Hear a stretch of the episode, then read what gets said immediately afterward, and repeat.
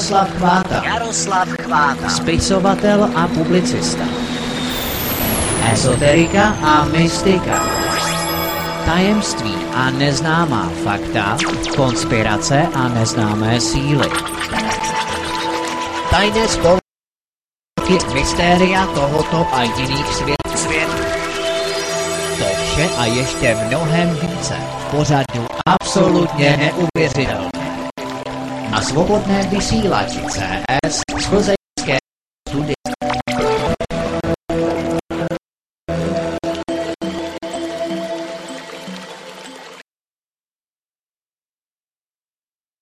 Tak opět krásný večer, vážení posluchači. Já vás zdravím opět s Jardou Chvátalem, ale Jarda samozřejmě tady není, ale já vás zdravím z Mauricia.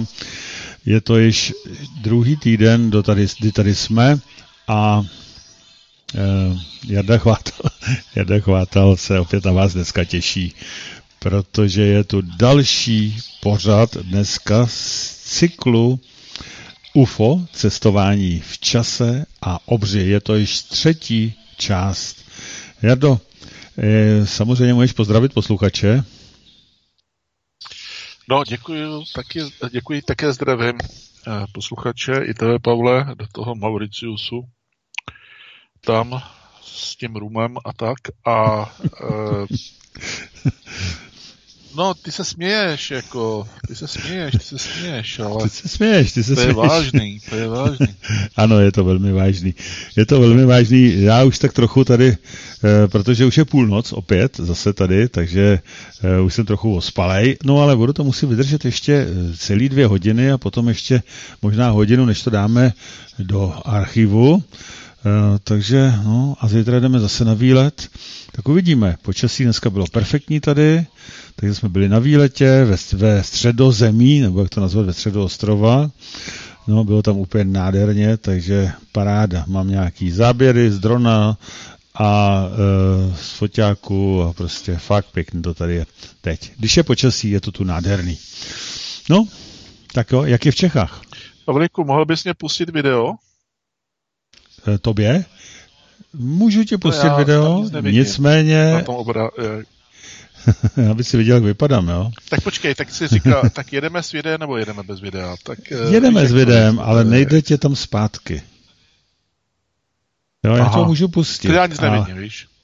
Nevidíš mi, no, No, já no, to můžu pustit, ale nevím, eh, nevím, co to bude dělat, aby se na to nesekalo. Hele, Jardo, teďko by si to měl být to, už no, tak trochu to vidět. nepouštěj radši, prosím. No, no, no, Tak to no. nepouštěj. Tak jo, tak já to zase vypnu takhle a je to dobrý. Jinak samozřejmě video, video by běžet mělo. Mhm. Chtěl jsem říkat, eh, zeptat, jaký je tam počasí u vás? V Čechách. Tady eh, je počasí takového typického listopadového charakteru. Dobře, tady taky. Akorát, listopad je prostě takovej červen, jako by u nás, nebo květen minimálně. Takže paráda. Dobrý. Takže dnešní, eh, dnešní pořad, dnešní téma UFO, cestování v čase, obři, třetí část. Jardo, můžeš na to? Pokud nemáš něco, No, ale můžu ti chtěl říct, že ten zvuk, teda, že ten zvuk teda nic, že ten zvuk nic moc, teda, popravdě řečeno. Nic moc? Já bych řekl, že není špatný. Uh, jo, já slyším každý, každý třetí slovo tvoje. Opravdu? Ale tady to jde dobře, takže to je v pohodě, takže maximálně No, zpátky k tobě, že to bude blbý, ale do vysílání by to mělo být v pohodě. Jo? Hm? No, dobře. Hm, hm, hm. Jo? Tak jedeme. Jo, jo. Uh, jenom jsem ti chtěl se tě zeptat na úvod, uh, jestli máš nějaké, protože to užiješ, můžeš to potom prakticky využít uh, tady u nás doma, jestli máš nějaké poznatky praktické o slepicích na Mauriciu, Ty tady moc nejsou, jestli člověče. tam sbíráš nějaké praktické, nejsou slepicky? Tady moc nejsou. Eh, Včera jsme byli s okolností v takové jakoby zoologické zahradě, která tady je na Mauriciu a tam prakticky největší atrakce jsou slepice. Takže, takže to je docela zajímavé. zajímavý.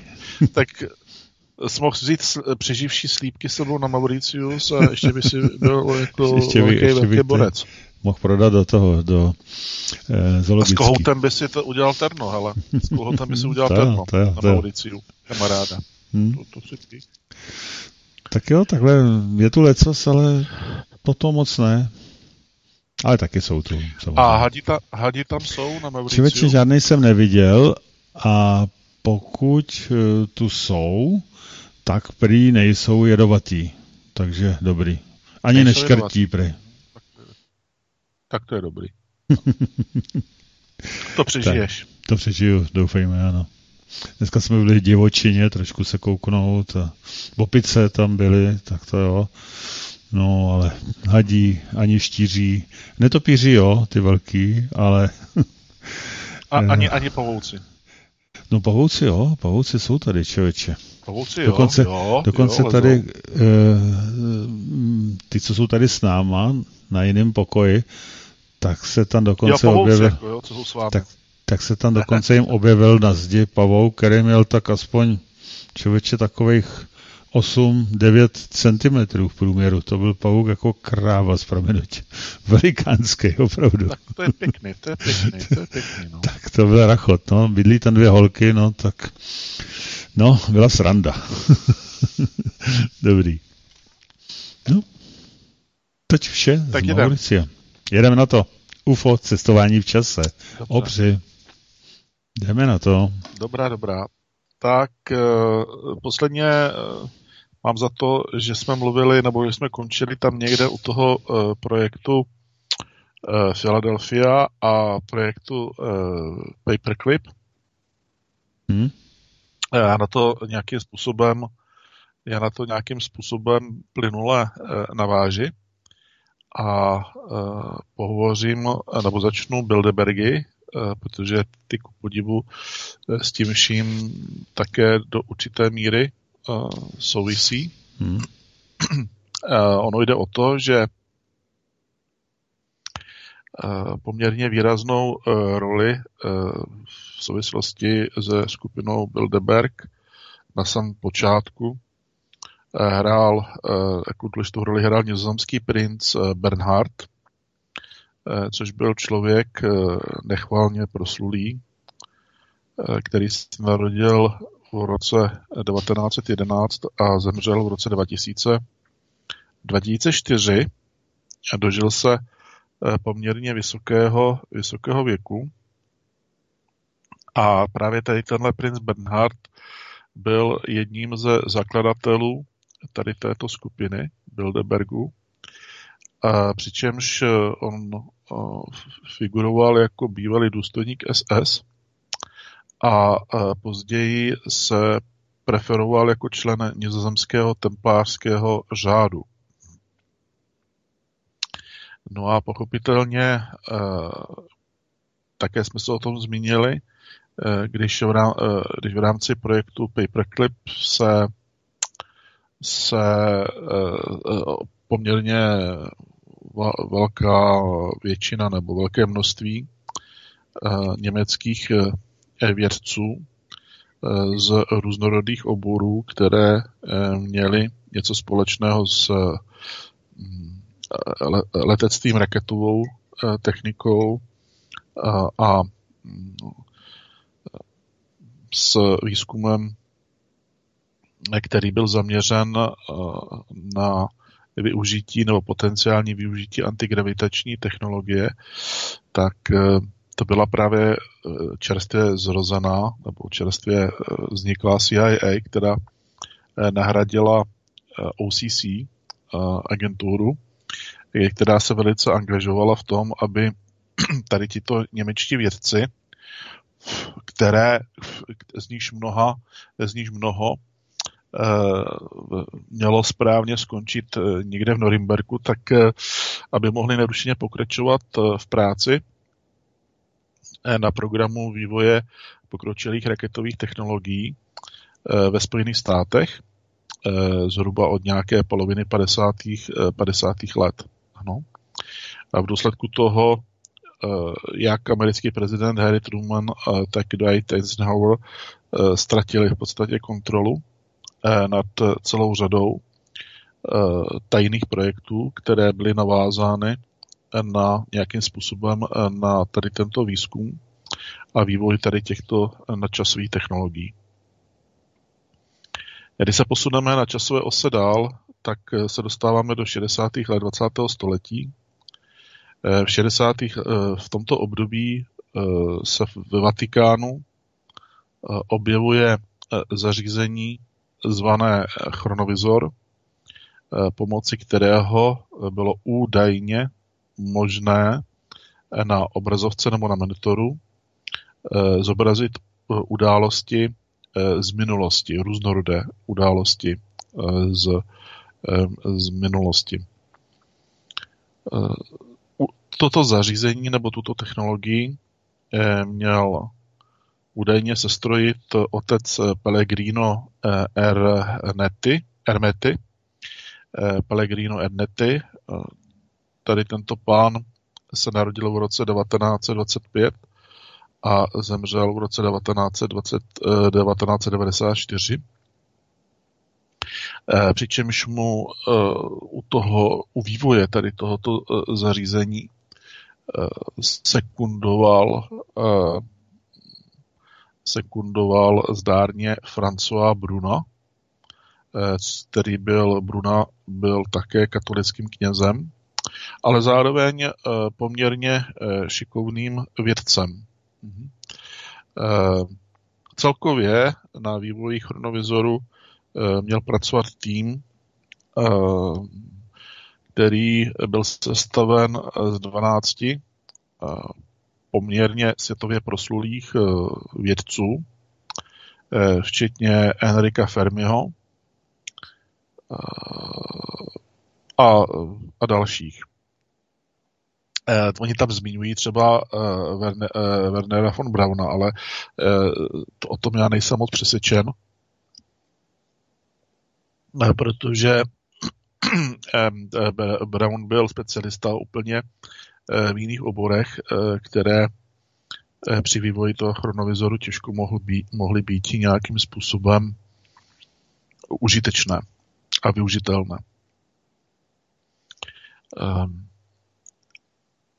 chronovizor měl údajně fungovat eh, takovým způsobem, že eh, přijímal elektromagnetické záření eh, pocházející z události eh, v minulosti. Eh, přičemž tam potom docházelo eh, k nějakým eh, transformačním procesům, tak, aby bylo možné na kvantové úrovni zachycené datové pole takzvaně historických událostí. Víte, že historie, budoucnost, přítomnost, to jsou vysoce relativní záležitosti na kvantové úrovni, tak prostě, aby ty informace bylo to, ty data z toho zachyceného informačního pole, aby bylo možno zobrazit v nějakém viditelném spektru. A mm, aby byli a ti lidé, aby byli schopni eh, potom samozřejmě té vizuální úrovni eh, ty informace zase dále ještě nějakým způsobem zpracovat nebo zpracovávat. Eh, tato technologie se údajně při používala také k výzkumu budoucích časových linií v rámci prostoročasu nebo v rámci e, reality, která je provázaná zase na kvantové úrovni úzce propojená, provázaná e, s naší, s naší planetou. E,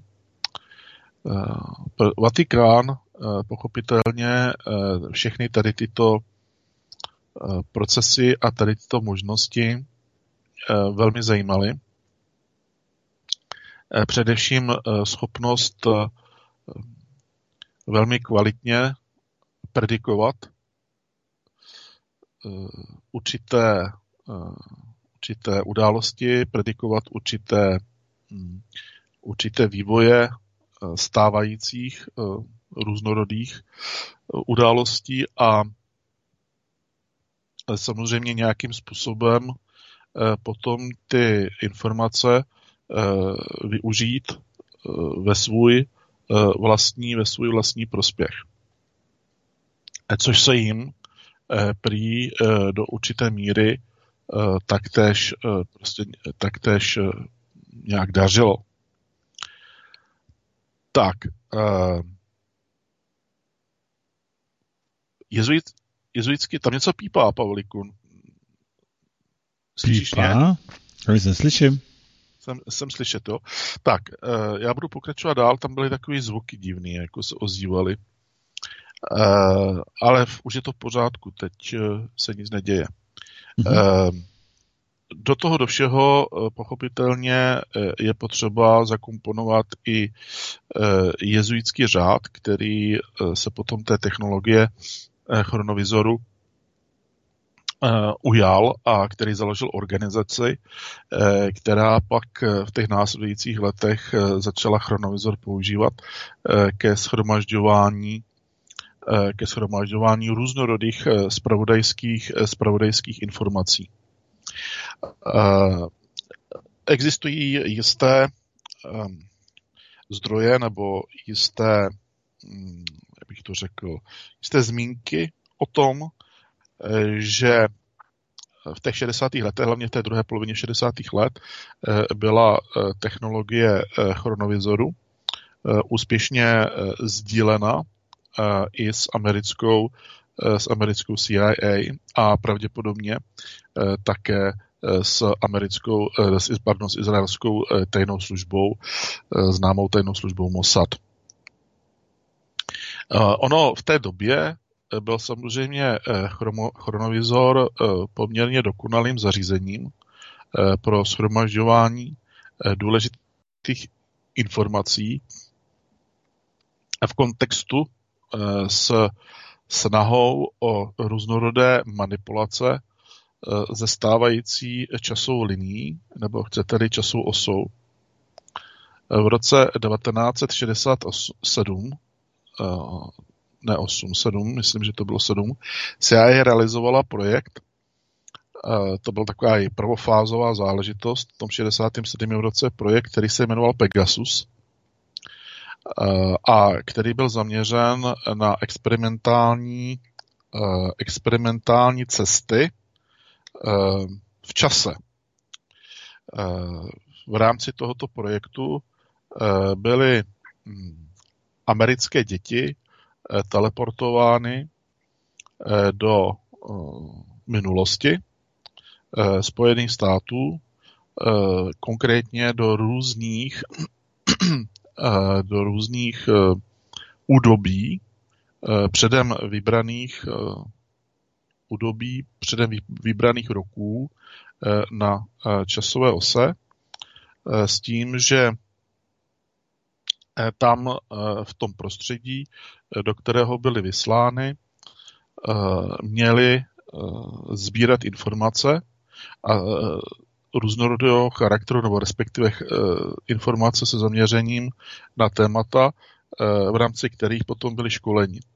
Teď samozřejmě člověka logicky napadne otázka, co s tím měli co společného děti a proč zrovna, proč zrovna děti.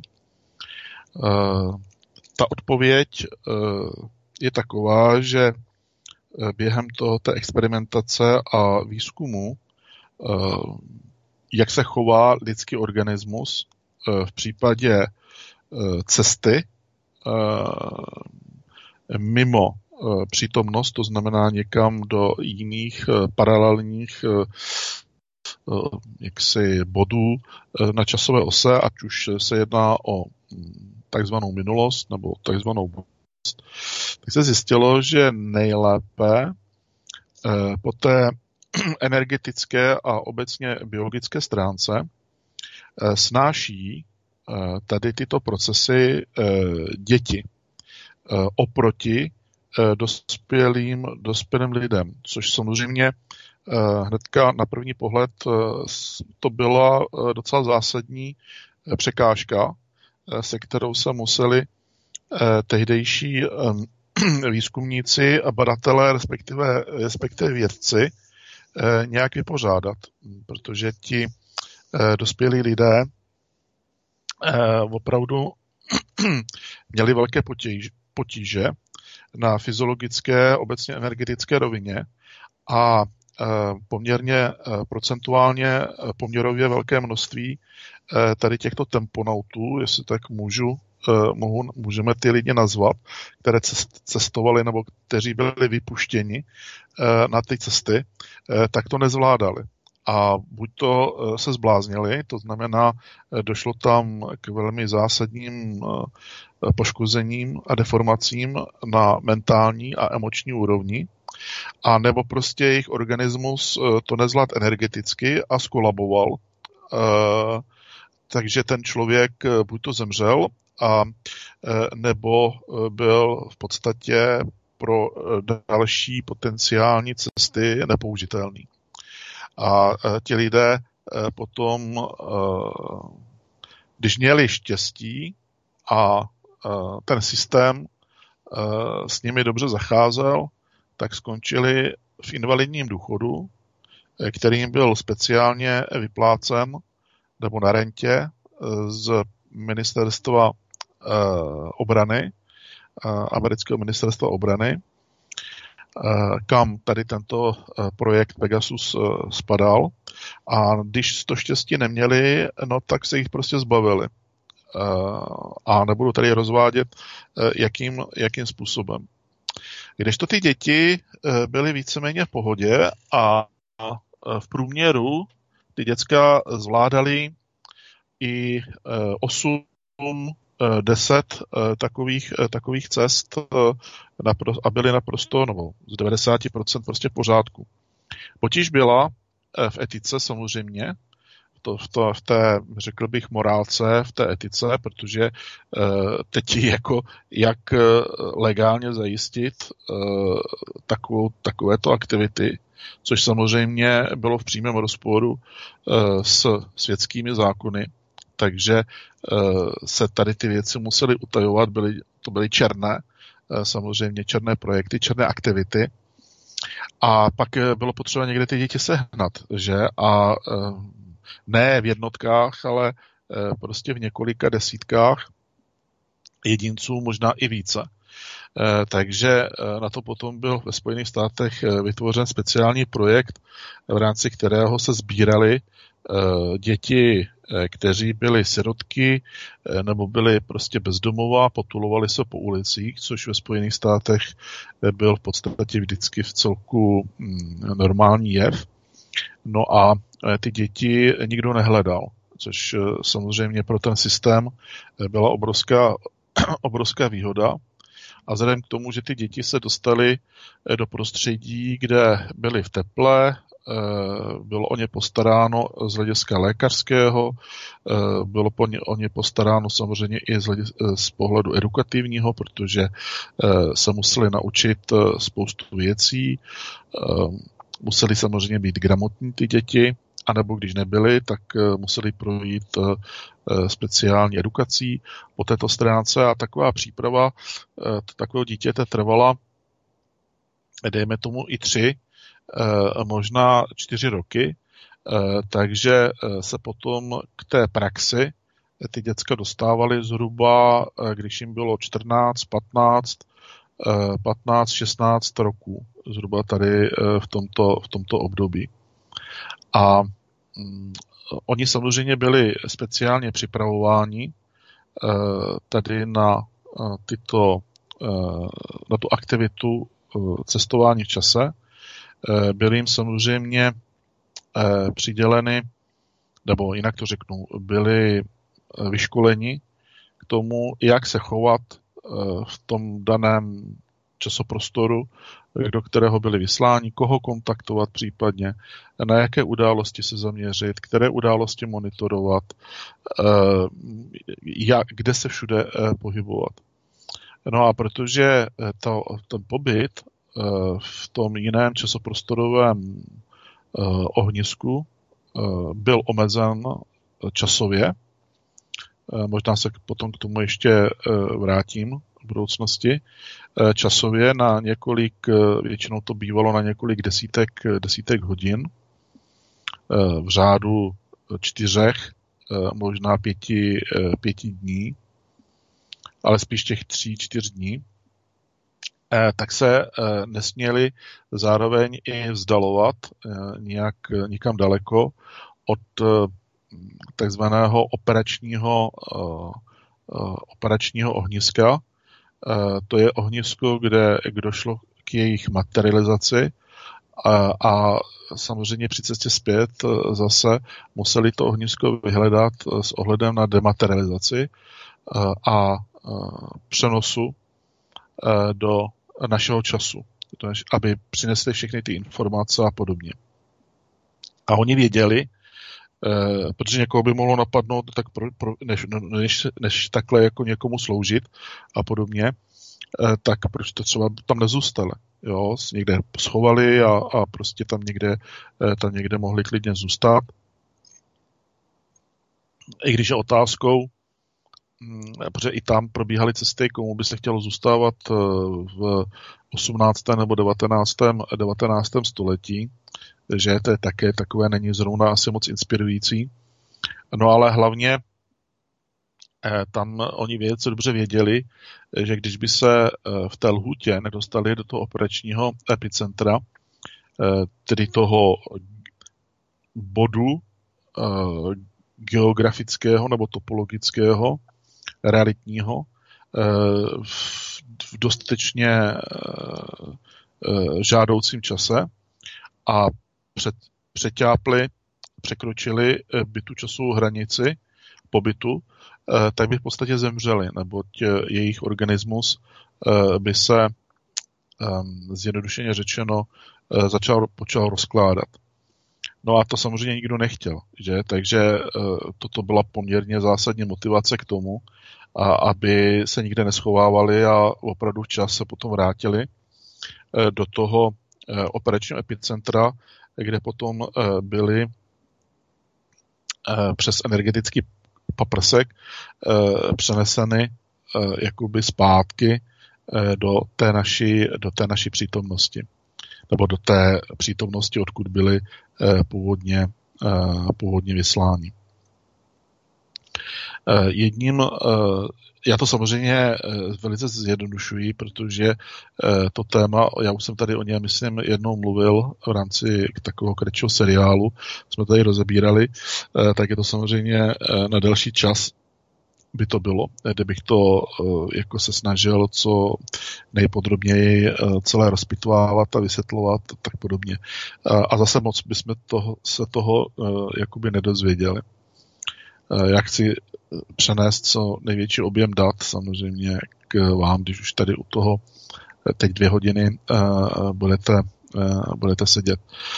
Jedním z dětských kandidátů, který byl poměrně později velice, velice úspěšný, byl Andrew Baziajo, který v jednom eh, ze svých eh, vyjádření eh, vysvětlil, že projekt Pegasus byl realizován pod hlavičkou americké DARPy, což je vlastně vojenský institut, který, technologický institut a vědecký institut, který se zabývá Eh, vývojem eh, vysoce pokročilých technologií eh, různého charakteru. A vrchol v podstatě ten projekt Pegasus zažil nebo prožil v 80. letech 20. století a z mnoha úhlů lze říci, že tady tento projekt byl do určité míry jakýmsi pokračováním eh, filadelského eh, filadelského experimentu a, hlavně eh, aktivit na ten filadelský experiment navazujících, což je především projekt, třífázový projekt Montauk a další ještě asistující projekty, které byly aktivní na přelomu 60. a potom hlavně v 70. letech. Mhm.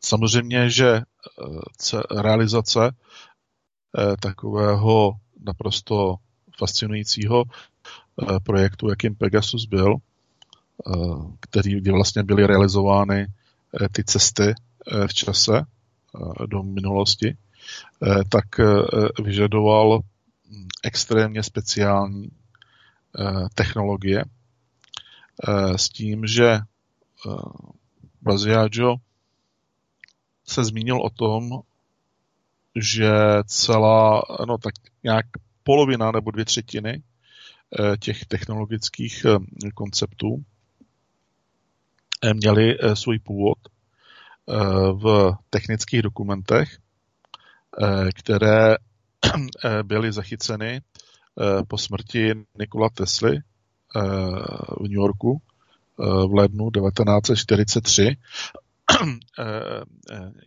různorodými spravodajskými službami.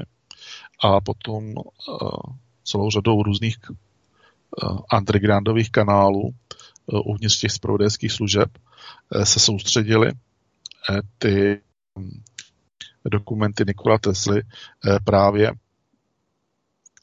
uvnitř, uvnitř DARPy, která potom se pokoušela ty věci z těch dokumentů zrealizovat, to znamená převést do konkrétní, do nějaké určité konkrétní, konkrétní realizace.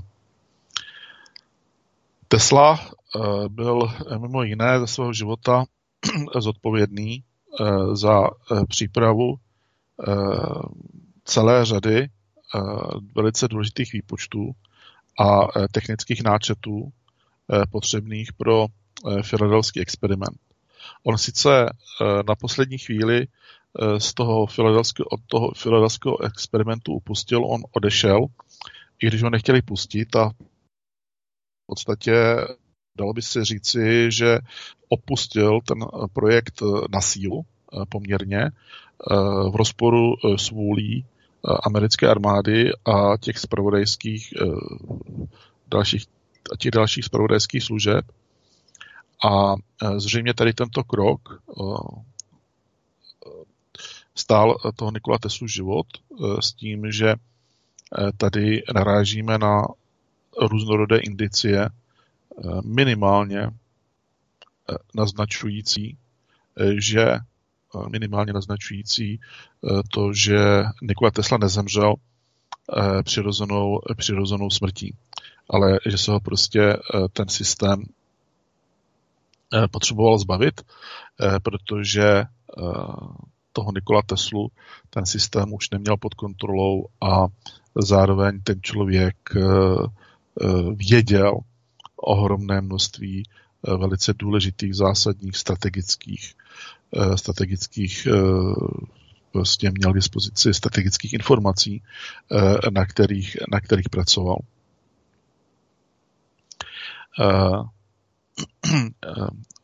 V podstatě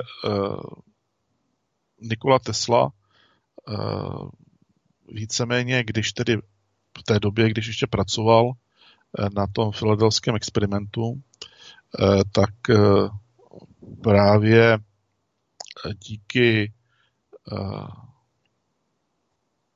díky jeho objevům, na základě kterých bylo možné sestavit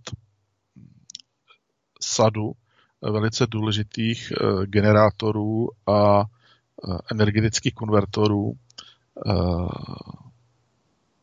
bylo možné nakonec eh, tu americké, to americké plavidlo USS eh, Eldridge eh, teleportovat. Tesla měl před tím odchodem velmi vážné výhrady k provádění takovýchto nebezpečných experimentů s živými lidmi a zvířaty. My víme, že Tesla byl poměrně vysoce morální člověk Eh, který eh, se snažil eh, v průběhu svého života nebo ve svém životě v maximálně možné míře dodržovat morální, morální zákony. A to, co se tam dělo v kontextu s tím filadelským experimentem, se mu samozřejmě extrémně, se mu extrémně nelíbilo. Dokonce v té době vešel do jednoho z mnoha sporů s Albertem Einsteinem, s Albertem Einsteinem právě z toho důvodu, že byl striktně proti pokusům na lidech. Bezprostředně po Teslově smrti byly nebo bylo velké množství, skutečně objemově velké množství jeho soukromých dokumentů zabaveno. Jak už jsem řekl, ze strany amerických tajných služeb především tam svoji roli odehrála FBI, které e, byly potom e, všechny označeny za samozřejmě přísně tajné a směrem k veřejnosti cenzurovány. A to tak, že eh, veřejnost eh, v podstatě se ani eh, neměla šanci dozvědět, že nějaké takovéto dokumenty vůbec, vůbec existovaly. Ano. Na uprázněné místo po Nikolu Teslovi nastoupil americký vědec, velmi významný vědec maďarského původu, doktor John von Neumann, eh, který mimo jiné, eh, to je mimo trošičku, stál u eh, objevu a u realizace prvních počítačů. A byl to právě doktor John von Neumann, který byl po Teslovi pověřen vedením filadelského experimentu. Ehm, takže s využitím vysoce pokročilé technologie eh, z dílny Nikola Tesly eh, byl, eh, bylo možné projekt Pegasus vůbec realizovat. Ano. Zařízení, které na základě objevu Nikola Tesly bylo, bylo sestrojeno pro projekt Pegasus, Eh, se sestávalo eh, ze dvou eh, šedých nebo kovově matných eliptických bariér z neznámé slitiny, mezi kterými byla aktivována emise emisní paprsek, mezi kterými byl emitován, to znamená byl aktivován emisní paprsek. Uh, energií uh, exotického, exotického charakteru. Uh, pro uh, tady tuto energetickou emisi uh, byla typická poměrně uh, vysoká třpitivě zářivá potence, Eh, takže eh, už Nikola Tesla eh, tady tu evokovanou specifickou formu energie nazýval zářivou energií. Podle Nikola Tesly, zase zjednodušeně řečeno, se tato zářivá energie vázala, nebo je tato zářivá energie v úzovce řečeno svázána s jakoukoliv formou uh, uh, hmoty a, je schopná tím pádem hmotou skrz na skrz prostupovat a to všude ve vesmíru, čili jak na mikrokosmické, tak i na makrokosmické úrovni. S tím, že pokud dojde k dostatečnému zahuštění tohoto typu, zářivé energie, eh, pak je eh, tato eh, energetická formace schopná ohýbat časoprostor. jednotliví chronauti proskočili nebo prošli vytvořeným polem nebo vytvořeným ohniskem tady této takzvané v vozovce zářivé energie do takzvaného časového tunelu. A podle předem vytvořených poměrně hodně náročných a extrémně přesných výpočtů byly přeneseny jako informační pole, které potom se zpětně zahustilo do konkrétního, konkrétní biologické hmotné formy na druhé straně v takzvaném cílovém časovém uzlu.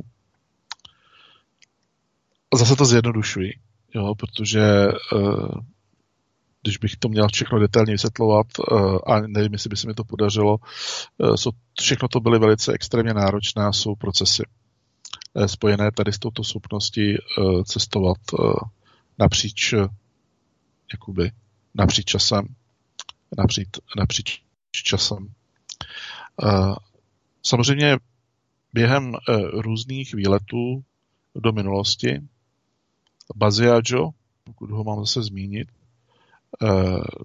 zjistil, že po každé vstoupil do mírně odlišných alternativních realit. A to z toho důvodu, že časové linie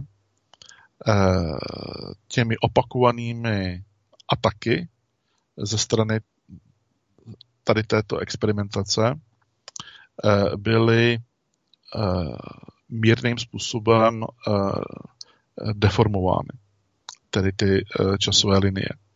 A tomu prostě nešlo dostatečně dobře zabránit. V současné době se nacházíme, myslím tím 2023, se nacházíme v situaci, kdy architektura základní časové osy platná pro platná pro, jak to nejlépe popsat, platná pro objektivní projev Země, pro objektivní projev této planety s celým svým komplexním ekosystémem, je již poměrně výrazně deformovaná a rozštěpená na celou řadu uměle vytvořených sekundárních souběžných paralelních os.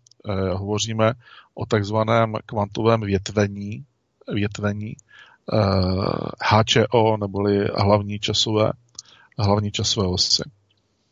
A v současné době ta situace, nechci říkat, že je fatální, abych to nějak nedramatizoval, ale je velmi nepřehledná, protože už někdy na začátku 90. let musela být vytvořen, musel být vytvořen speciální vědní obor, který se zabývá kontinuálním mapováním dynamiky změn v, na té hlavní časové ose a samozřejmě i dynamiky změn v tom rozkošatění těch sekundárních časových, časových linií, protože k těm, těm změnám tam dochází kontinuálně. Jedná se o poměrně dynamické procesy a my nemůžeme ztratit kontrolu nad aktuální architekturou té struktury celé, která už je dneska v současné době velice, velice komplikovaná. Je to jako když rozjedete vlak, který v podstatě už těžko jde zastavit. Ale lze ho ještě stále jaksi kontrolovat nebo uřídit v tom rozjetém, v tom rozjetém stavu. Taková je zhruba situace v současné, v současné době.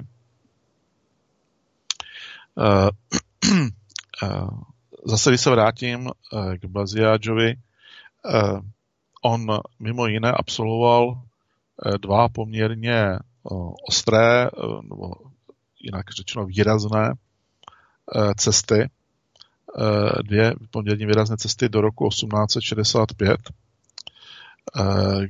kdy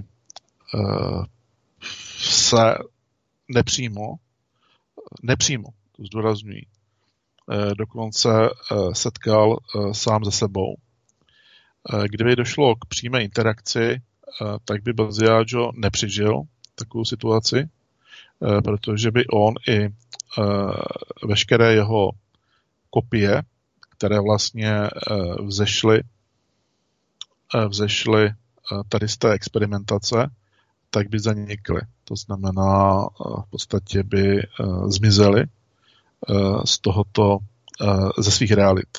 No, zase zjednodušeně, zjednodušeně řečeno. Dokonce setkal Pavlíku, já tam slyším sám sebe teď.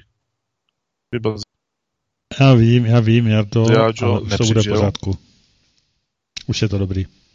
Co ty tam asi vádíš? No, kontroluju, jaké, jaké je to a ono to tam skočilo.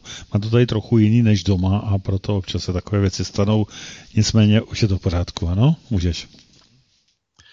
Eh, tedy eh, z začátku ty první výlety eh, do té, po té časové linii do různých ohnisek historie byly velice krátké.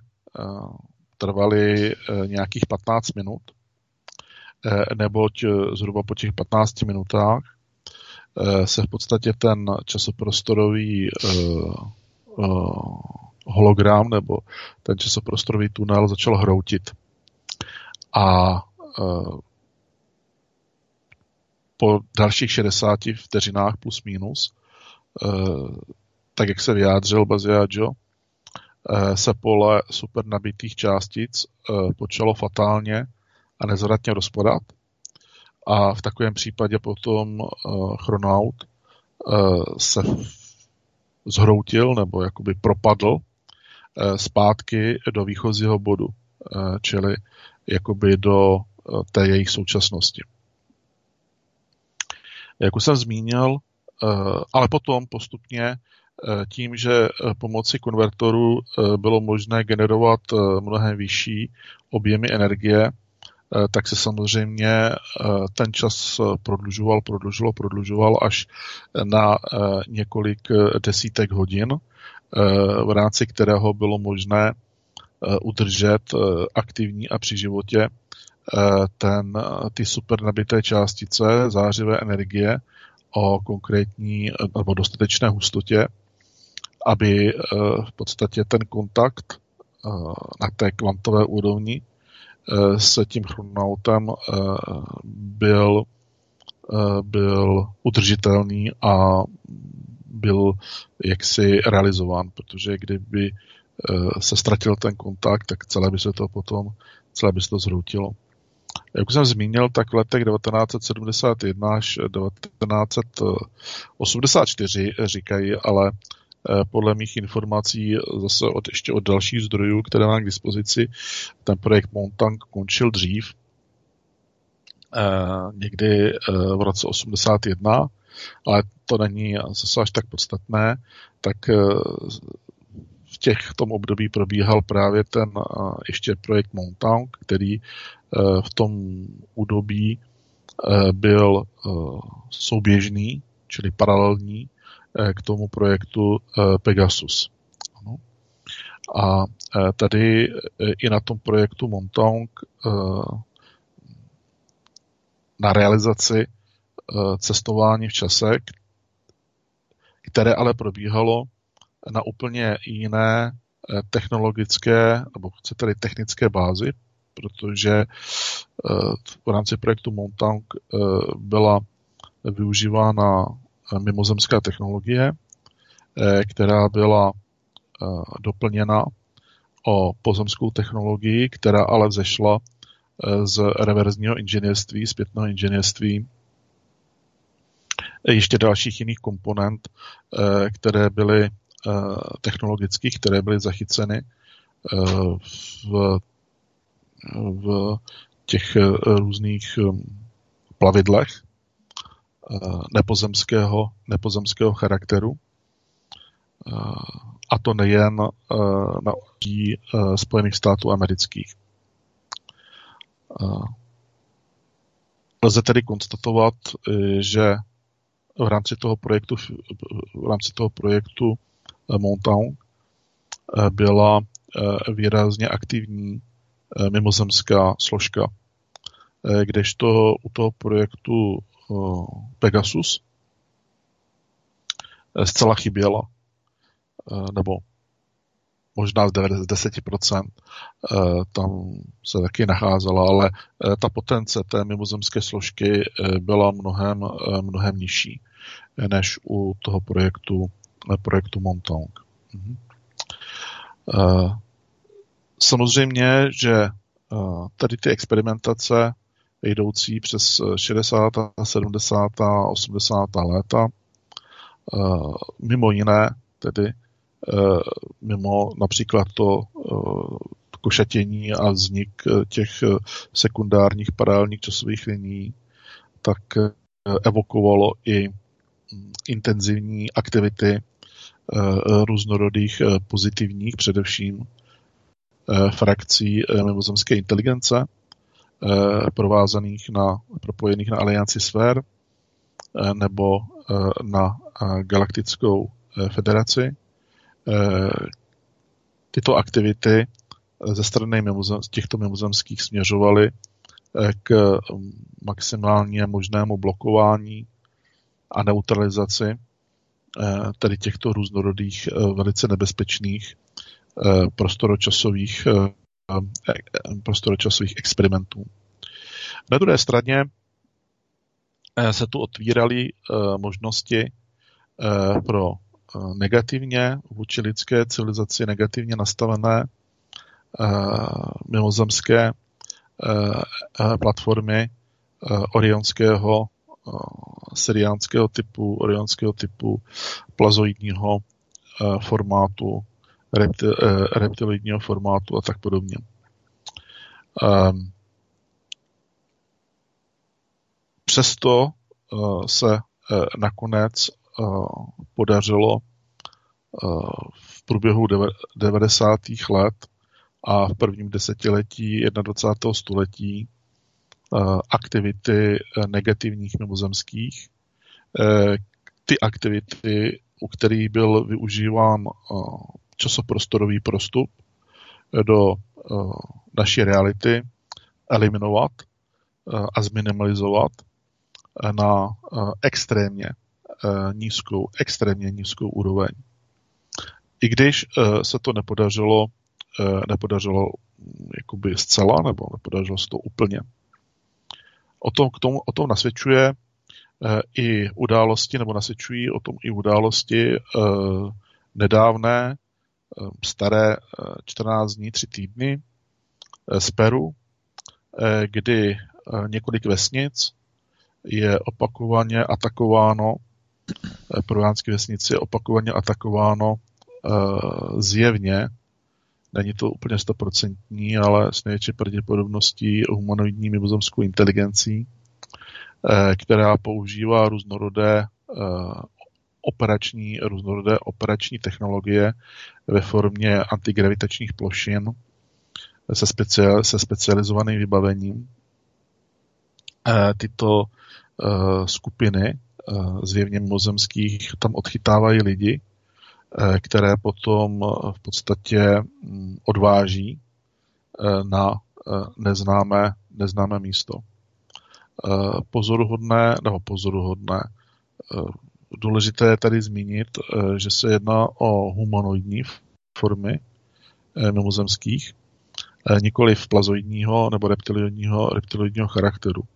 Eh, protože ty plazoidi a reptiliáni jsou skutečně eliminováni eh, prakticky ve 100%, eh, a to nejen na naší planetě, ale i v celé naší sluneční soustavě hm, aktuálně.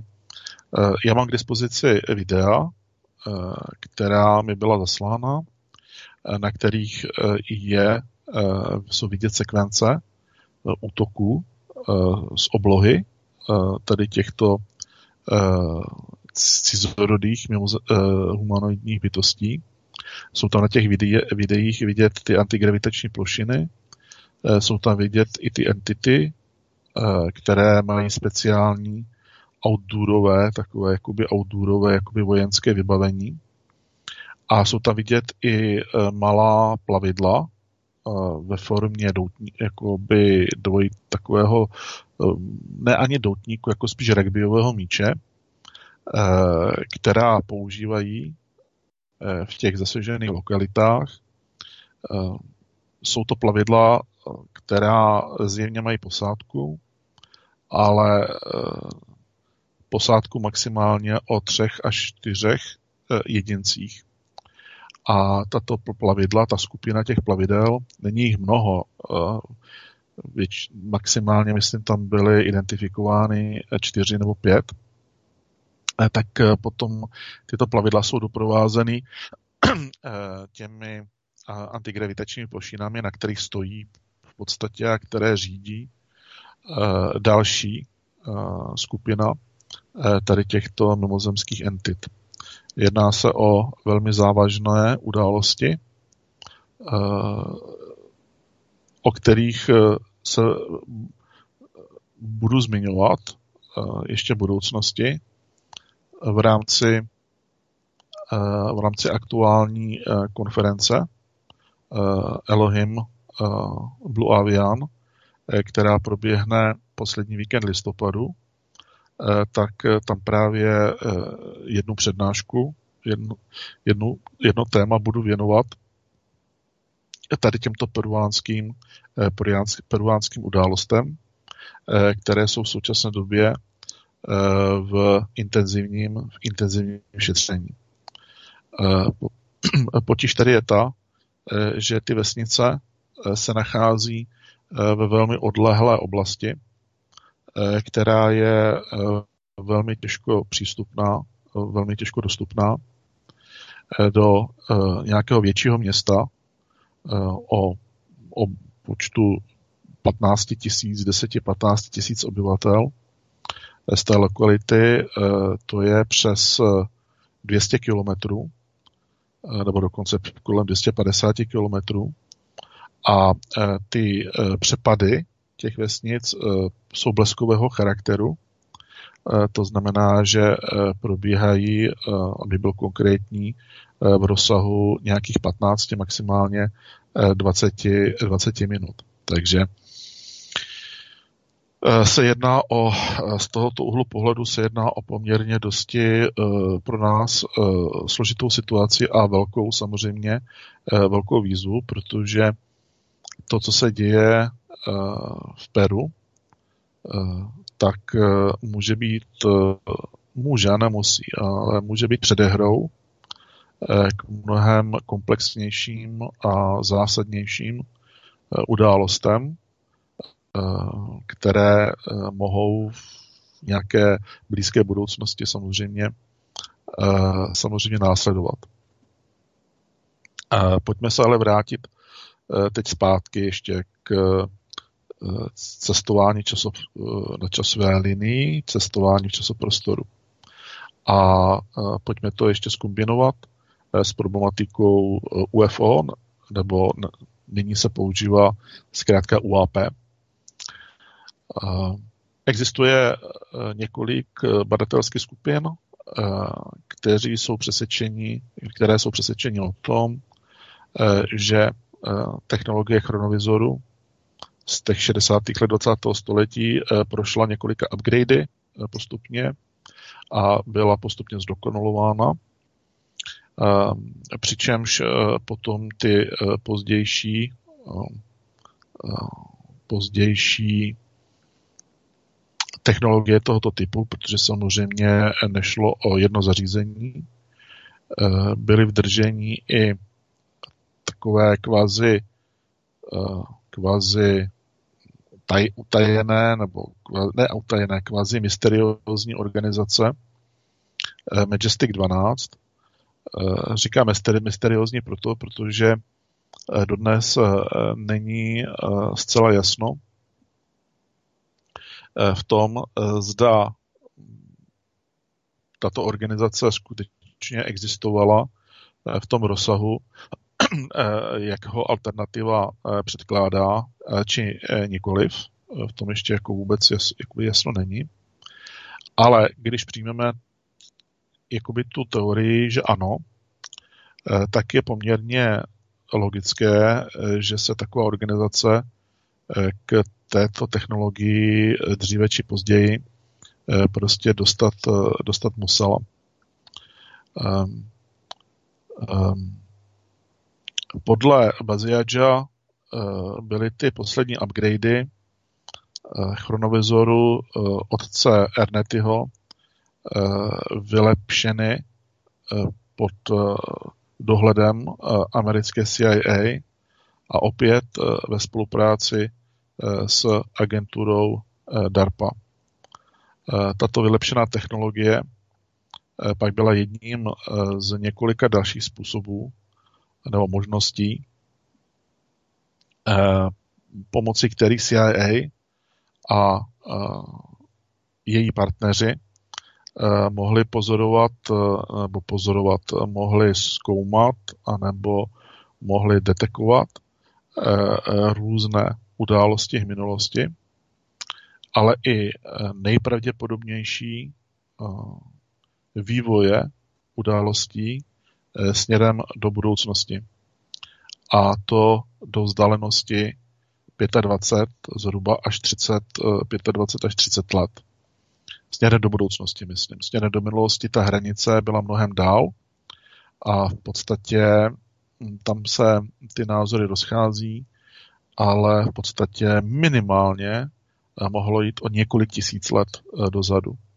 Ale dopředu, protože, jak už jsme si řekli eh, před týdnem, veškeré procesy související s Eh, nějakou dynamikou směrem do budoucnosti, vyžadují mnohem více energie, eh, tak eh, tam tou hranicí bylo nějakých 30, možná 35, možná 35 let. Ano.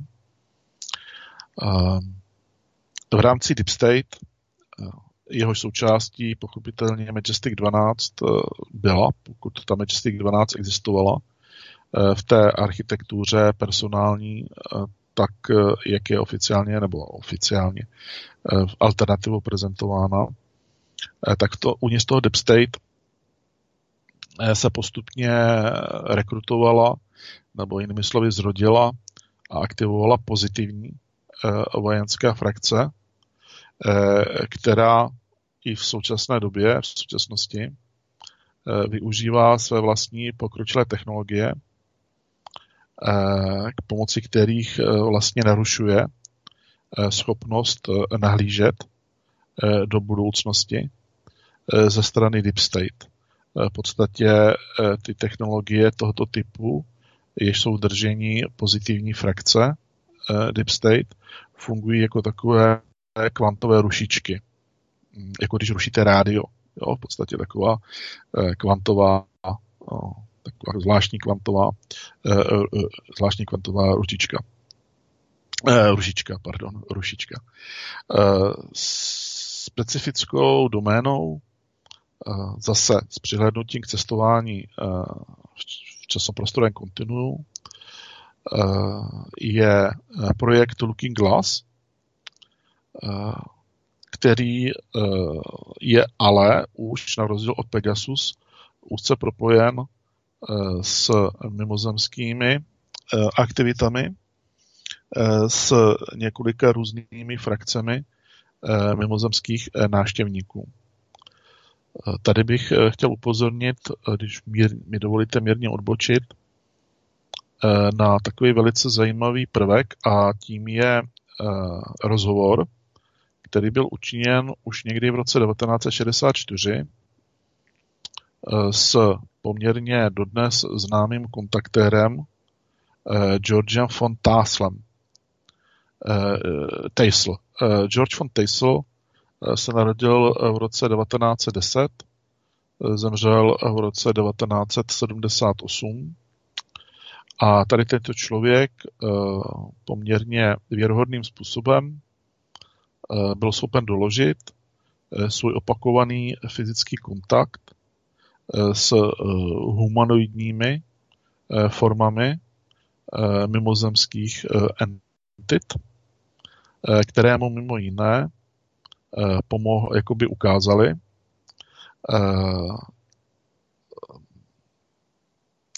postupy eh, k vybudování nebo k realizaci eh, zvláštní eh, technologie, pomocí které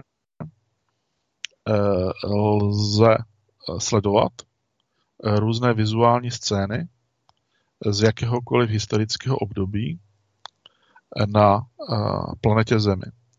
Všimněte si, že tady se specificky hovoří pouze o historickém období, nikoliv o,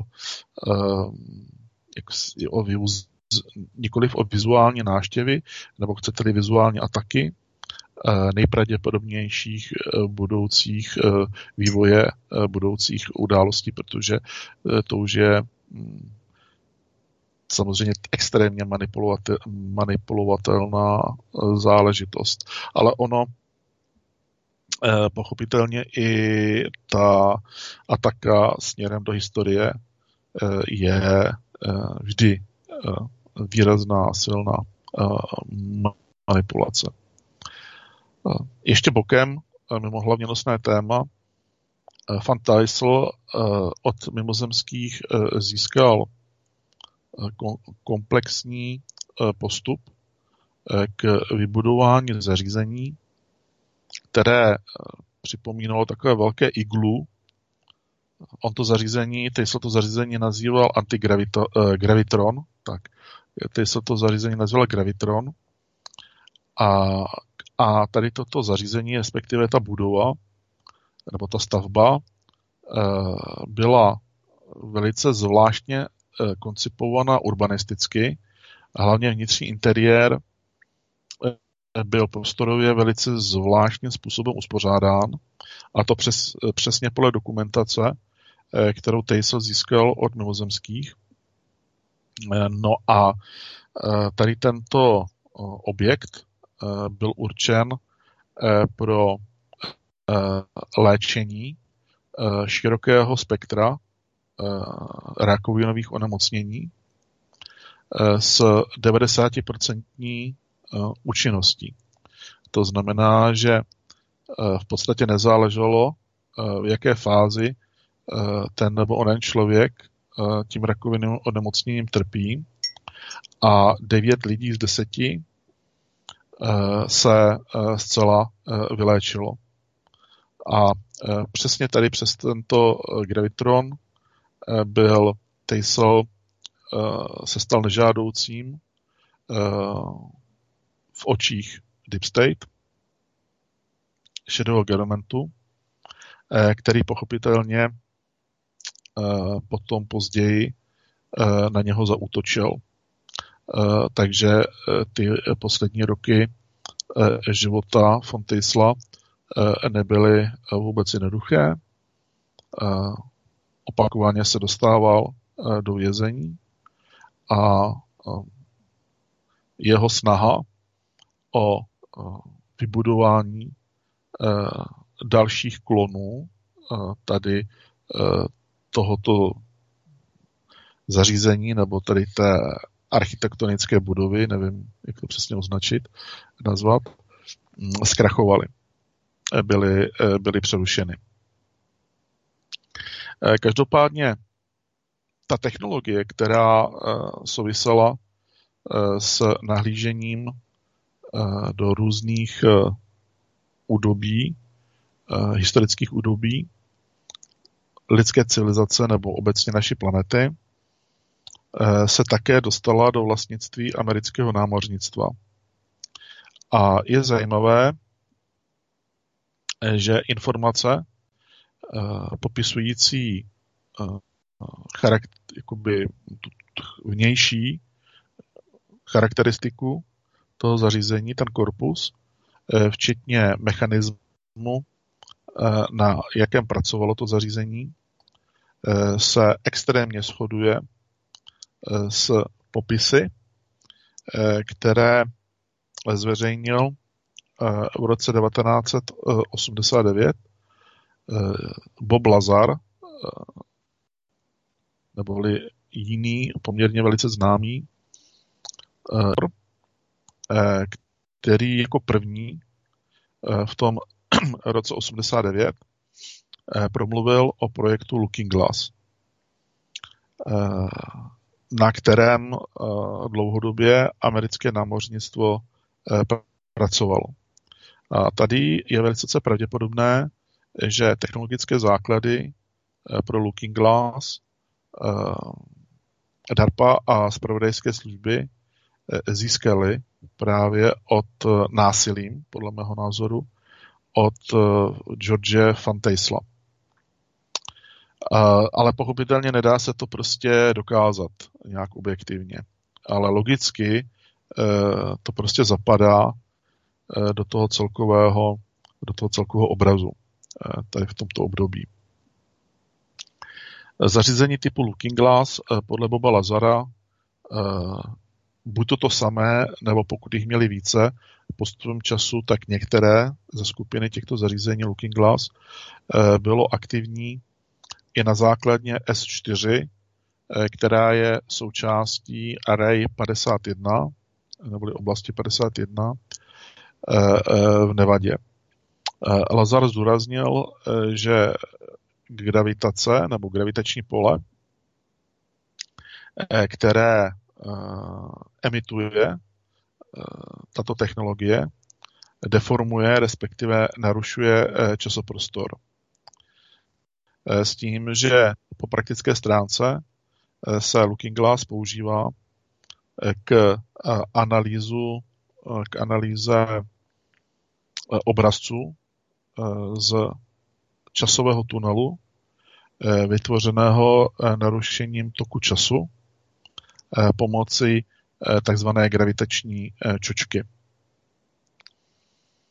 Postupně se dostaneme nebo dostáváme i k dalšímu informátorovi, kterým je Preston Nichols. S tímto člověkem je to poměrně složitější. Jak poznáte časem, jeho kvazi narození je datováno do roku 1946 s tím, že zemřel v roce 2018. A Nichols je informátor, který velice detailně a podrobně popsal genezi experimentů, které byly realizovány prostřednictvím projektu Montauk v období od roku 1971 až do roku 1983, kdy projekt Montauk skolaboval. Projekt Montauk geograficky byl realizován na letecké základně Montauk, nebo lépe řečeno letecké radarové, nebo jinak na území radarové stanice, kterou, kterou ve své době používalo americké vojenské letectvo na Long Islandu, na dlouhém, na dlouhém ostrově, na Long Islandu, ve státě, ve státě New York. A Nichols uvádí, že při těch nosných experimentech v rámci projektu Montauk byly k účasti na hm, bizarních vojenských pokusech taktéž využívány především odrostlejší děti. To do určité míry koresponduje už s tím, o čem byla řeč na začátku dnešního vysílání. S tím, že personál na této stanici v rámci tohoto projektu byl dlouhodobě cvičen, školen k práci s mimozemskou technologií. Ústředním, ústřední části nebo takovým epicentrem tady této mimozemské technologie bylo takzvané křeslo Montauk, ano, čili byla to věc, která připomínala, asi nevíce bych to, nebo nejlépe bych to přiblížil k zubařskému, k zubařskému křeslu. Které mělo schopnost integrálně se funkčně propojit s nervovým systémem operatéra, který seděl v tom křesle a v podstatě doš, došlo k tomu, že po několika minutách, že se zaktivovala jakási velice zvláštní, bizarní operační fúze mezi centrálním nervovým systémem eh, dotyčné osoby a eh, tou mimozemskou technologií, eh, která tvořila to gro celého toho, celého toho projektu.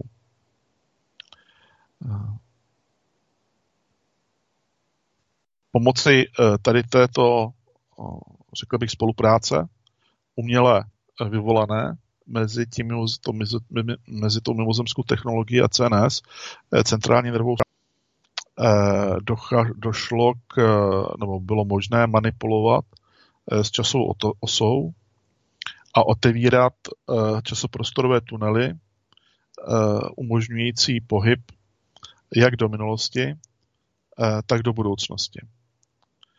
Zajímavé ale tady na tom je, že ten pohyb Eh, byl umožněn, nebo ten pohyb eh, jaksi byl limitován eh, pouze vědomím, nebo mm, byl limitován takovým způsobem, že se pohybovalo čistě vědomí toho operatéra.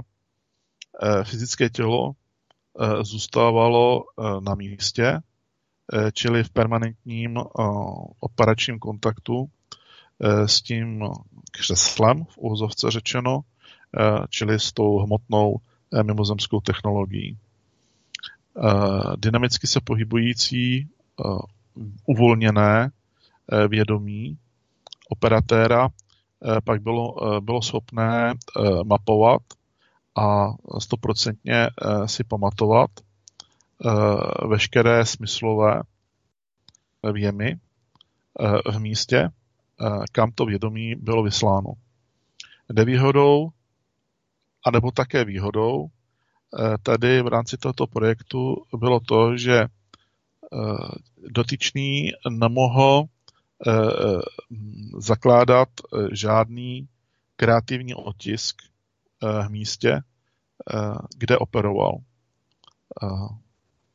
Ať už v minulosti nebo v budoucnosti. Dále nebylo vidět tělo. To znamená, eh, v tom místě se pohybovalo čisté vědomí, které pochopitelně opticky, senzoricky eh, nebylo, eh, nebylo zjistitelné.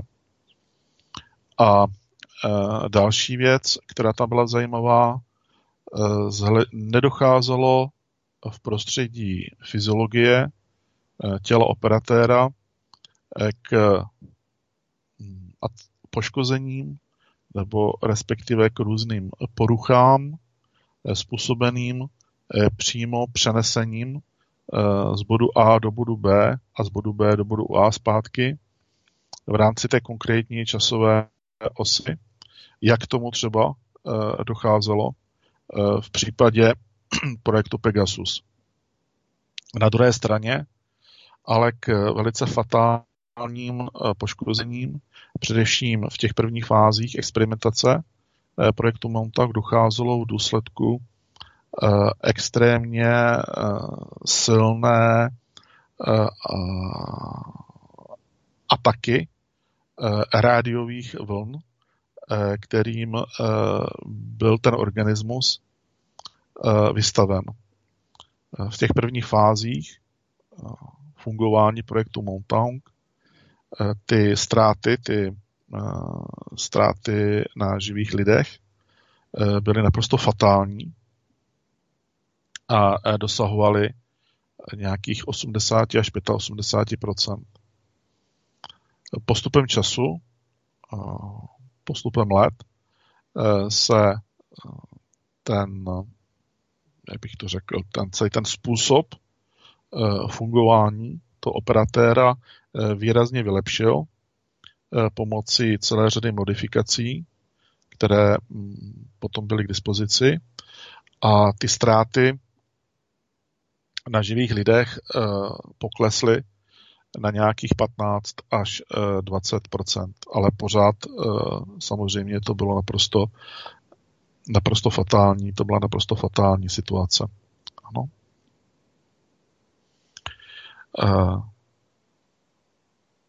Teď, když to posunu, bych posunul celý ten, to naše povídání zase o kousíček dál, tak Časoprostorové portály lze rozdělit do dvou takových základních kategorií.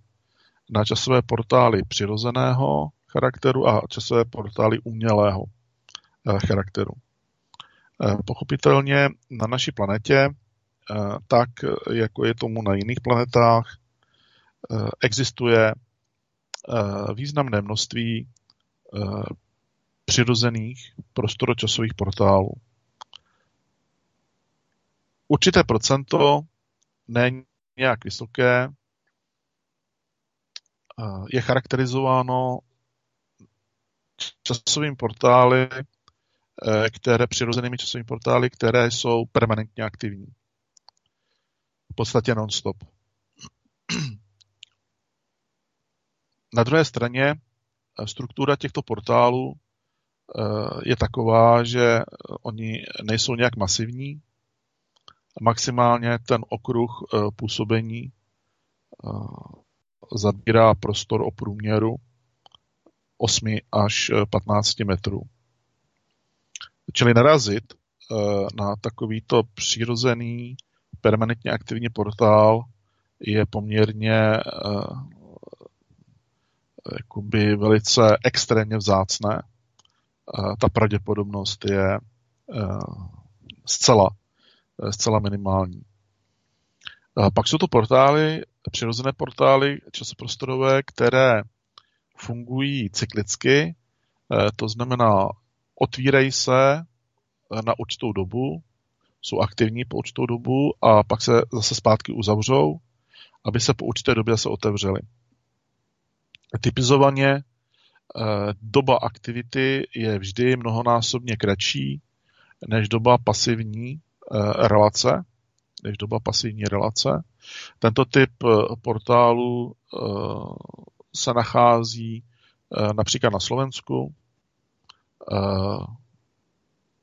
v určité, v určité oblasti nedaleko, part, nedaleko partizánského. Je to zalesněná oblast. Tady o tom v to fenoménu Eh, bylo natočeno několik dokumentárních filmů, ale i dokonce jeden celovečerní eh, hraný film.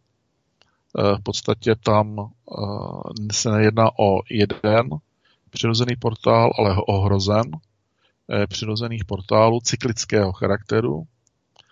Přičemž, když vezmeme celý ten hrozen, to se skupení dohromady, zprůměrujeme, tak dostáváme oblast o nějakých eh, zhruba 400 až 600 metrech, samozřejmě v průměru, eh, kde, eh, když ten portál je aktivní, dochází k možnosti k přenosu nebo přesunu v čase. Pokud mám aktuální informace, které ale už jsou stejně staré několik roků, z prostředí mých zdrojů osobních, tak průměrná délka aktivity portálového hroznu tady v této oblasti je nějakých 6 hodin s několika měsí, s, několika, s několika měsíčním pasivním pasivním jakoby s několika měsíční přestávkou, s několika měsíční pasivní relací, aby se potom celý ten segment znova zhruba na těch 6 hodin zaktivoval. No ale i toto stačilo, stačí na to, Eh, aby eh, v průřezu posledních 100-150 let eh, tam zmizela celá řada, celá řada lidí. Ono se tady tomu, tady tomu místu také říká slovenský bermudský trouhelník, mimo jiné, což je docela, bych řekl, docela dobrý příměr jo, který sedí eh, v podstatě na to, eh, na to místo. Eh, takže tady ten druhý typ časoprostorových, přirozených časoprostorových portálů je mnohem masivnějšího charakteru, s výrazně umenšenou, s umenšeným cyklem aktivity oproti cyklu pasivity. Potom pochopitelně jsou k dispozici na naší planetě Eh, různé eh, časoprostorové portály umělého eh, charakteru. Umělého charakteru. V drtivé většině případů se jedná o mimozemské jako důsledek nebo výsledek mimozemských inženýrských aktivit na Zemi, a to i z prehistorických údobí. S tím, že eh, tady tyto aktivní skupiny mimozemských eh, po nějaké době eh, se přestaly o planetu zajímat, ale ty umělé portály prostoročasového charakteru tu zůstaly. Prostě zůstaly tu po nich. 90, zhruba až 95% těchto portálů je v současné době nefunkčních nebo Eh, fungují, no fungují, jako kvazi fungují eh, chaoticky, eh, čili jsou v poruše a tím se stávají poměrně dosti mm, nebezpečným, dosti nebezpečným jevem. Ano. Ehm, těch 5% je stabilně fungujících a pokud si dobře pamatuji, tak ve všech případech jsou to portály, eh, které jsou trvale aktivního, trvale aktivního charakteru. To znamená, eh, že tam nedochází eh, k té pasivní relaci, která je typická pro cyklicky fungující přirozené časoprostorové portály. Jeden z přirozených eh, prostor časových portálů eh, se s největší pravděpodobností eh, nachází nedaleko Loun u nás v České republice a tím tedy vycházím stříc mnohým z diváků, kteří údajně tedy, a se někde vyjadřovali, kteří údajně, dostalo se to ke mně, žádali o to, abych zopakoval ten příběh, Eh, který se eh, v této lokalitě udál. Takže já ho zopakuji a doufám, že teď eh, na druhé ta relace bude slyšitelná, takže Doufejme, to bude v pohodě, když, tak mi dejte, když tak mi dejte zpětnou vazbu, nebo Petrovi, Pavlovi potom. Hmm. Ten portál, tady ty přirozené portály, na rozdíl od těch umělých, oni když jdou do aktivity, Eh, tak eh, hlavně to eh, platí pro ty cyklicky aktivní přirozené portály. Tak tam dochází k určitým fyzikálním procesům, v jejichž důsledku se tvoří v místě aktivity toho portálu, tak v té zóně, dalo by se říci, v té dynamické zóně se dochází k vzniku mm, zeleného média, Eh, které má konzistenci mlhy, jako husté eh, nazelenalé, eh, nazelenalé mlhy. někteří účastníci viděli, nebo svědci viděli i probleskující záblesky světla, jako by z té mlhy. To byl třeba nedávný případ, který se odehrál v Uruguayi, v jeho Africké republice. Nevím, jak to tam dopadlo, budu se muset trošičku pozeptat. Ale zpátky k těm lounům. No tam došlo k tomu, že někdy v 70. letech, v druhé polovině 70. let, v jedné z vesnic, nebudu jmenovat, žila rodina, jejíž aktérem pro nás bude manžel a samozřejmě otec, několika dětí, který pracoval jako zedník v jedné z tehdejších státních firm, která se specializovala na takové ty stavby kulturáků na vesnicích a mateřských školek nebo základních škol, jo, jak se to budovalo v té akci Z různě a podobně. A v inkriminovaném čase on dojížděl do nedaleké vesnice, kde stavěli právě jednu takovou mateřskou, mateřskou školku. A on tam dojížděl autobusem, protože ta rodina neměla auto, tehdy ne každý měl samozřejmě auto. A vzhledem k tomu, že ten autobus v podstatě jel jenom určitou, určitý kus cesty, tak on musel z domova jít pěšky, zhruba nějakých necelých tři kilometry na křižovatku, kde byla autobusová zastávka. Tam nastoupil do autobusu, který ho potom odvez do té vesnice, kde probíhala ta stavba, kde ta firma, ty zedníci z té státní firmy potom pracovali. A jednou takhle se v odpoledních hodinách vracel zpátky domů, tak jako to činil v podstatě pětkrát, někdy i šestkrát dní, šestkrát do týdna. Takže zpátky on nastoupil do autobusu, ten autobus ho vyhodil na té křižovatce a on potom musel jít necelé tři kilometry pěšky do té své vesnice.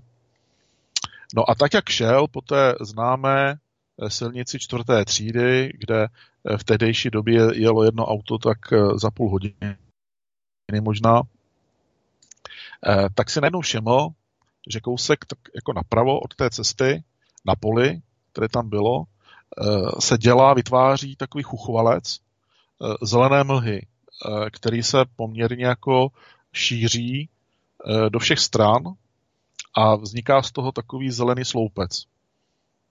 On pochopitelně tím svým racionálním uvažováním to vyhodnotil tak, že tam někdo zapálil, nebo nevím, jak se to nazývá, jak bych to popsal, prostě zapálil dýmovnici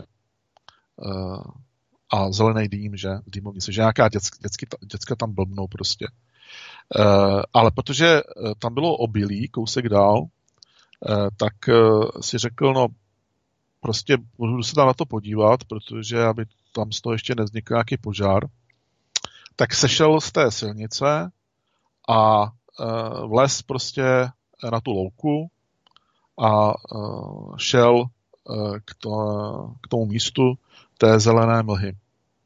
No, rozlížel se, vlezl do té mlhy v podstatě, eh, do poměrně husté mlhy, nikde nikdo, eh, žádná dymovnice nikde nebyla, eh, byť se tam snažil prostě nohama tu trávu jako odkopávat, jo, různě, nic nenašel, takže on prošel tou mlžnou zónou skrz na skrz a vylez na druhé straně. No a teď, když vylez, tak by se ho krve nedořezal, protože jednak se mu zdálo, že je víc k večeru, že najednou jako by to slunce na té oblaze je posunuté trošičku, že je víc k večeru, než bylo, ale hlavně on neviděl žádnou silnici, na které předtím šel, tam žádná nebyla. Nebyly tam pochopitelně ani ty stromy, myslím, že to byly nějaké švesky, eh, které eh, vlastně byly podél té silnice na jedné i druhé straně. Dokonce i to pole, tak jak ho vnímal předtím, eh, nebylo. Tam prostě byla taková jakoby vysoká tráva, která mu eh, sahala eh, po pás v podstatě. tak se tak rozlížel podivně les, který tam sice byl původní, tak uh, nebyl vůbec z té formaci, v jaký byl, protože uh, to, co tam viděl, byl takový poloprales, spíš úplně jako daleko mohutnější a rozsáhlejší uh, infrastruktura hustého lesa. A pak si všimnul, že v dálce, že tam na té louce nebo v té vysoké trávě cválají koně, čtyři, a na těch čtyřech koních jedou jezdci, čtyři. Tak si říkal, ty, jako, jako on byl zblblej, jako on, samozřejmě to je šok, že? Tak e, svým způsobem iracionálně teď zauvažoval, že, by tam, že se tam snad hraje nějaký film, e, protože z dálky si všiml, že ti jezdci prostě nejsou normální jezdci tím svým oblečením a, a tam držel nějakou halapartnu nebo co prostě v té ruce. Tak tam začal mávat a volat na ně, což tak, jako taková jako reakce normální, což ale neměl dělat, protože on tím pádem upoutal na své pozornost, takže oni změnili kurz a cválali k němu. No a teď byla zajímavá věc, on byl extrémně jako by vyděšený, nebo extrémně, to asi by byl každý, že? Protože nevěděl, co se děje. A jenomže ti jezdci byli taky e, vykulený. To bylo, on to popisoval potom tak, že to bylo na nich úplně zjevně vidět. No, prostě rovnou tedy, e, teď v této fázi vyprávěně řeknu, že on se dostal do nějaké údobí středověku. No a teď s tím jeho ošacením, monterka, že, od vápna, jo. E, v ruce držel nějakou tašku, tak musel taky vypadat teda pro ty místní v tom časovém údobí tedy naprosto šíleně a bláznivě, nenormálně. Načež e, tři e, se obrátili koně a utekli pryč, v podstatě uh, oni odklusali, odklusali pryč poměrně rychle. Pořád se jako dívali za sebe na něho. Ten jeden tam kroužil na, tom, na ty kobyle kolem něho nějakou, nějakou chvilku. No a uh, potom uh, ty kruhy, jako, jako by se, když se vzdálil na nějakou takovou vzdálenost, tak ten náš v tom příběhu, ten náš pán, také nebudu jmenovat, měl spá, dostal spásnou myšlenku. Změřil si tu vzdálenost k nejbližším stromům v tom lese a uh, v podstatě uh, úprkem, uh, přičemž zahodil tašku, je potřeba zdůraznit, úprkem si to namířil do toho lesa, do toho polopralesa. Tady tou reakcí ten jezdec byl eh, v první chvíli překvapen, čímž získal eh, docela rozumný prostor časový k tomu, eh, aby prostě měl nějaký náskok. No a než v podstatě on, ten jezdec, kdyby chtěl, tak on ho dožene. Jako. Ale s největší pravděpodobností byl asi hodně nejistý a nevěděl, jak má zareagovat na toto. Takže tam protože on se nedíval za sebe, ale tak můžeme z toho vydedukovat, eh, že když ho nechytil, tak tam asi někde zůstal stát, že? On mezi tím vlezl do toho lesa, nějakou chvilku běžel tím lesem a schoval se tam v křoví. No a seděl v tom křoví. A seděl tam uh, podle ně, jeho vyprávění přes dvě hodiny. Uh, a protože byl uh, po začátek června, tak samozřejmě sice už byl večer, ale to slunce pořád jako nějak fungovalo, prostě už bylo nad západním obzorem, ale jako bylo vidět. No a po těch dvou hodinách eh, si dodal odvahy a postupně jakoby se přiblížil ke kraji lesa a vykukoval ven, rozlížel se, jestli tam někoho neuvidí, ale nikde nikdo nebyl. Jo, nikde ani živáčka. No a pak ho opoutala ta mlha zelená, která tam pořád byla. A v tuhle chvíli dostal eh, spásnou myšlenku, která zřejmě mu zachránila život.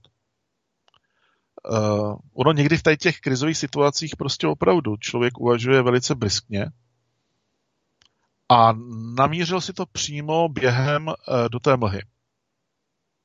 Prostě on to vyhodnotil tak, že do té uh, velice uh, zapeklité situace se dostal tím, že tam uh, procházel tou mlhou, že prostě to není, předtím to bylo normální, prošel tou mlhou a bylo to nenormální. Tak uh, prostě běžel tam, vles do ty, vběh do té mlhy, no a samozřejmě uh, on teda si zapamatoval toho, že neběžel v té mlze, ale šel. On vlastně se, jakoby se nejdřív zastavil a potom šel a že největší strach, říkal, největší strach úplně ze všeho měl, že vyleze z té mlhy, na té, zase na té druhé straně a nic se nestane. Nic se nezmění. Jenomže ono se změnilo. On v podstatě, když vylez ven, tak viděl se tu silnici, uh, viděl ty švesky tam, no tak si prostě uh, neuvěřitelně, neuvěřitelně oddech, jako normálně člověka by to skulilo, což on tam potom, uh, on říká, já jsem měl možnost s tím mluvit osobně, s tím pánem, on už nežije teda.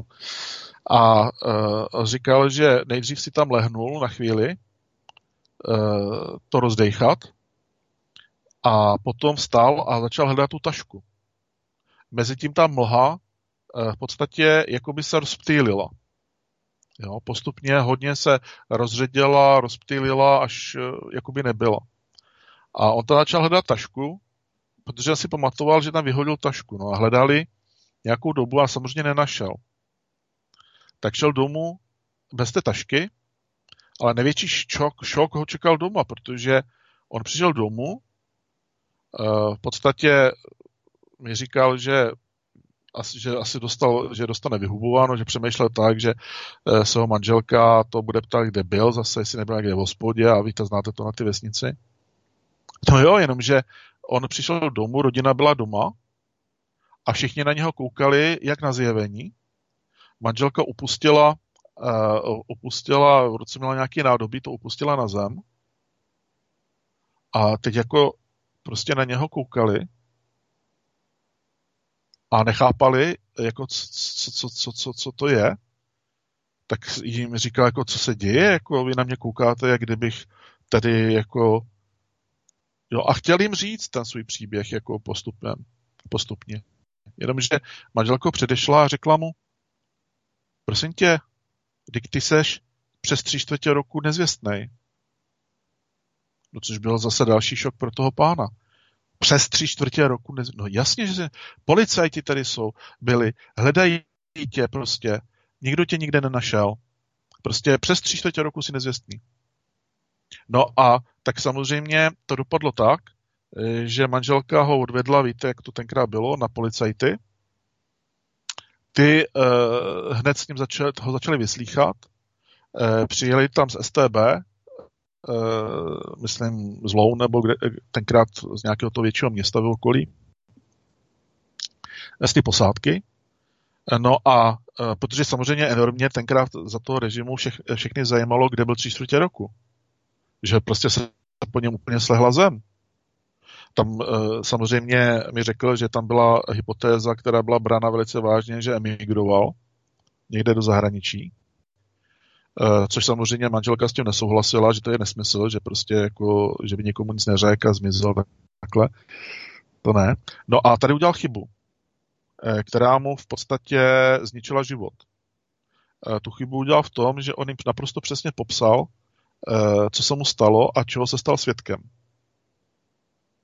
Takže když jim to popsal, tak oni ho zavřeli tam do, do té zamříže, tam do té cely nějaké, na té stanici a rovnou zavolali sanitku. Do blázince ho odvezli. A to se stalo toto v 79. A z blázince byl propuštěn eh, v, na přelomu 90. a 91. roku. Celou dobu ho drželi pod zámkem v tom blázinci. Neměl šanci se dostat, neměl šanci se dostat ven. Mezitím se s ním manželka rozvedla rodina se rozpadla, eh, přišel dokonce i o barák, o ten, o ten dům, o tu nemovitost. takže v 91. vylez blázence do úplně, eh, no úplně, do podstatně jiného prostředí, samozřejmě, revolučního. Eh, neměl kde bydlet, bez zaměstnání, bez finančních prostředků a v tom ne už zrovna mladém věku musel začít úplně od nuly. A měl teda, nakonec to mělo dobrý, jako dobrý jako konec, protože eh, v 95. Eh, jsem se známil s jednou paní, on se mezi tím odstěhoval do Jižních Čech eh, za prací, protože tam našel práci v Českých Budějovicích, tam se seznámil s jednou paní, pak se vzali a v podstatě žili společně až do umrtí toho pána. Ten pán zemřel v roce 2002. A uh, co jsem ještě chtěl říci, to, že když se mnou mluvil, my jsme spolu se bavili zhruba tři roky před jeho smrtí, v 99. Já jsem dostal uh, kontakt na něho od určité skupiny lidí, uh, tak mi řekl, že v životě, kdyby věděl, co z toho všechno, všechno bude, v životě by vymyslel by si úplně cokoliv. Možná i to, že emigroval někam a pak zase vrátil, eh, ale v životě by už neřekl pravdu. V životě.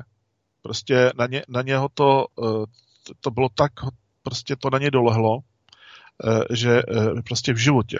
Jakoby už, a taky o tom už prakticky s nikým o tom nemluvil.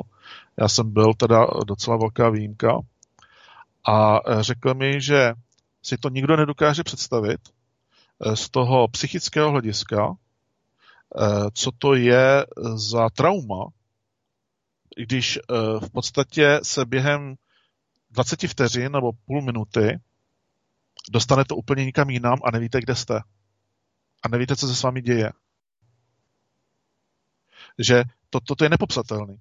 Že prostě to je, ne, to je zkušenost, která je nepřenositelná absolutně. Nedá se prostě to mm, i při nejbarvitějším vyprávění to v podstatě není nic. Jo?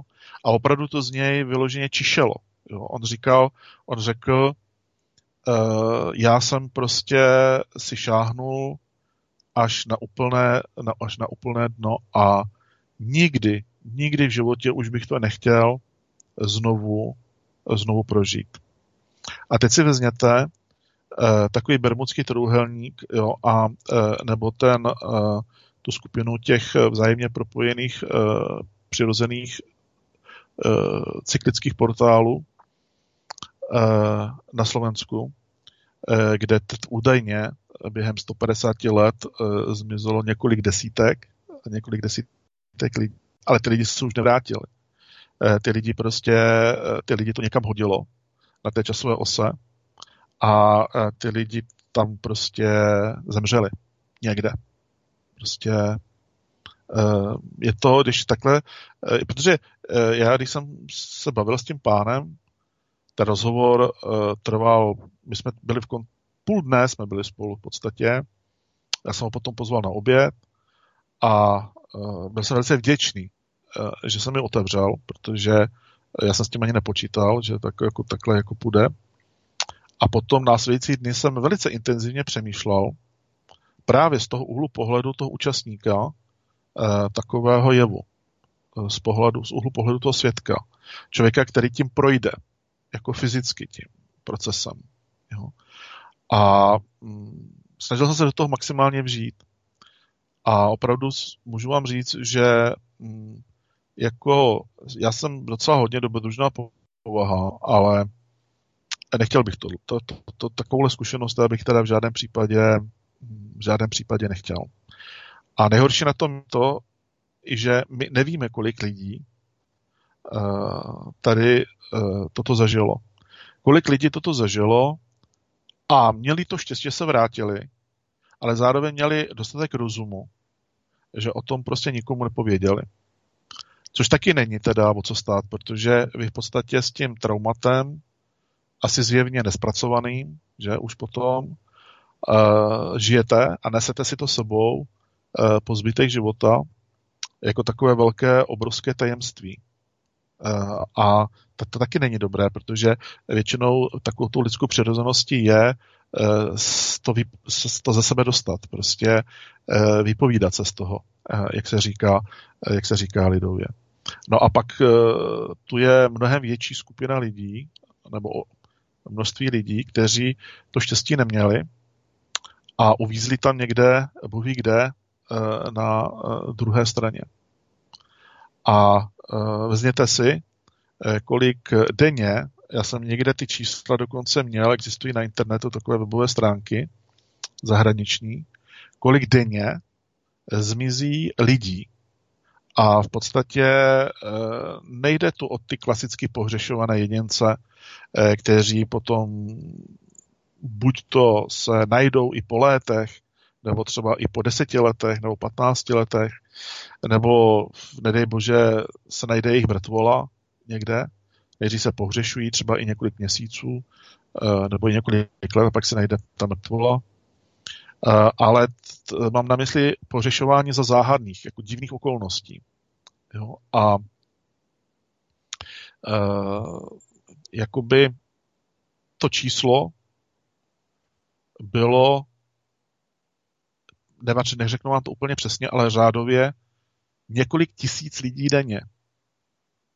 Takže několik tisíc lidí denně zmizí, upadnou do stavu pohřešovaných, ale za divných, nepřirozených okolností. No. Samozřejmě, že e, ve všech těch případech nepůjde o portály. E, jsou i mizení, která, mizení lidí, bizarní mizení, která eh, mají jiný charakter. Eh, vzpomínám si na Ludvíka Součka, eh, který o tom napsal, který napsal několik případů, nebo popsal několik případů. Nevím, jestli to bylo v jeho skvělých knihách, jestli to bylo tušení stínu nebo tušení souvislosti, ale utkvěl mi tam v paměti mimo jiné případ z Anglie.